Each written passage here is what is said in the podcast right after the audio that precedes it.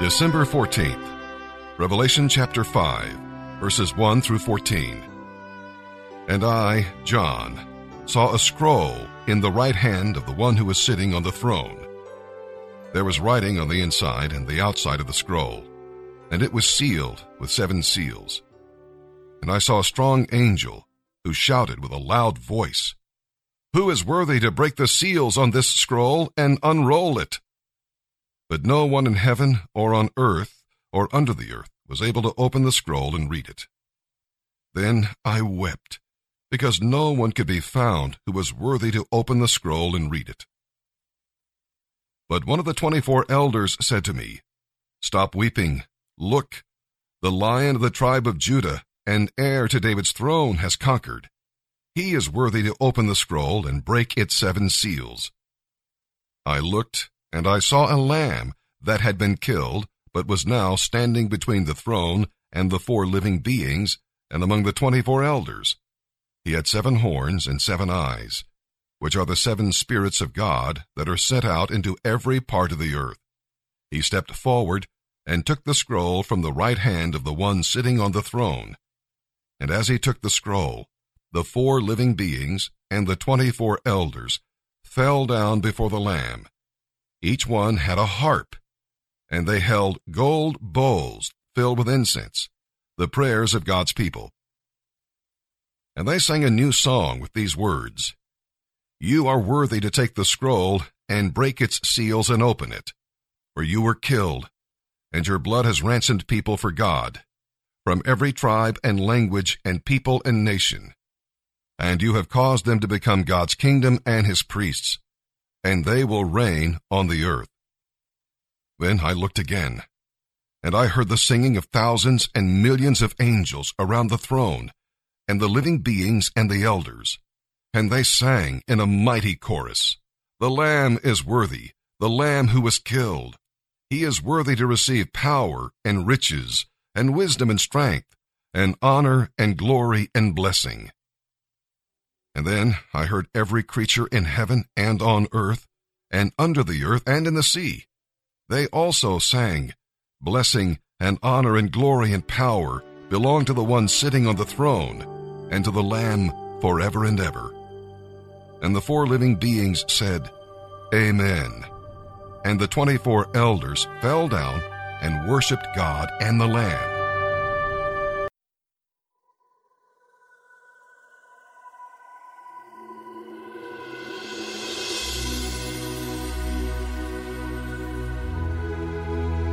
A guy came up to me the other night, right? And he was like, Who's your favorite artist? And like most people do when they ask a question, he didn't really care about my answer and proceeded to tell me what he thought the true answer was. And he continued about his struggle to recognize who he said was the greatest of all time. He said, I mean, is it Shakespeare? Is it Frost, Picasso, Michelangelo? Is it the Beatles, Rembrandt, Michael Jackson, Beethoven? And he went on and on and on about who he thought was the greatest, not recognizing even his infrastructure to answer that question was misled and outdated. And so finally, I kindly smiled and said, Okay, sir, you asked me who is the greatest of all time. Now you tried to share yours, so let me share mine because there's no debate about who is the greatest because all those other artists you mentioned, yeah, the greatest made them.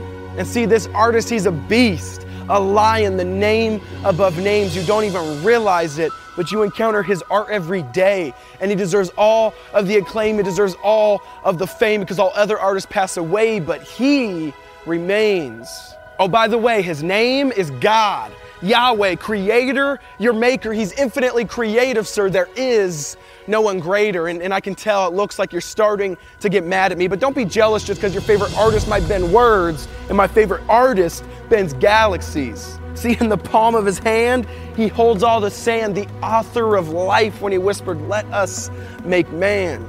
See, what if I told you that you are God's poetry?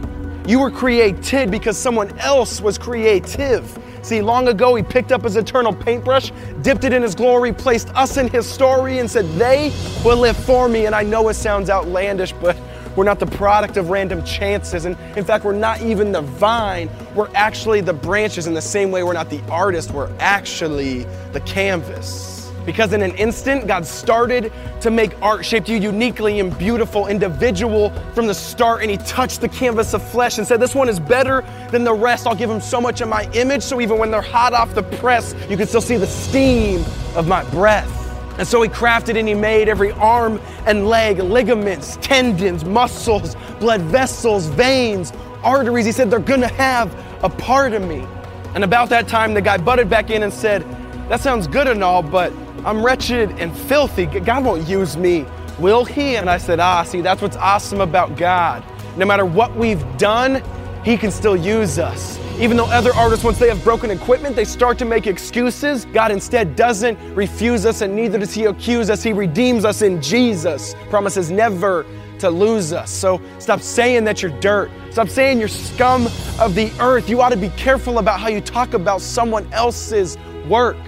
Because if we've trusted in Jesus, we can stop saying we're filthy. I mean, all that is, anyways, is just pride clothed in false humility. I mean, if we only believed that we're truthfully created in His likeness, then we'd stop saying we're wretched, filthy, shameful, guilty, but instead knowing if we've trusted Jesus, we're righteous. I mean, don't you see we're drawn to repentance because of His kindness? So, how dare you call yourself worthless when He says you're priceless?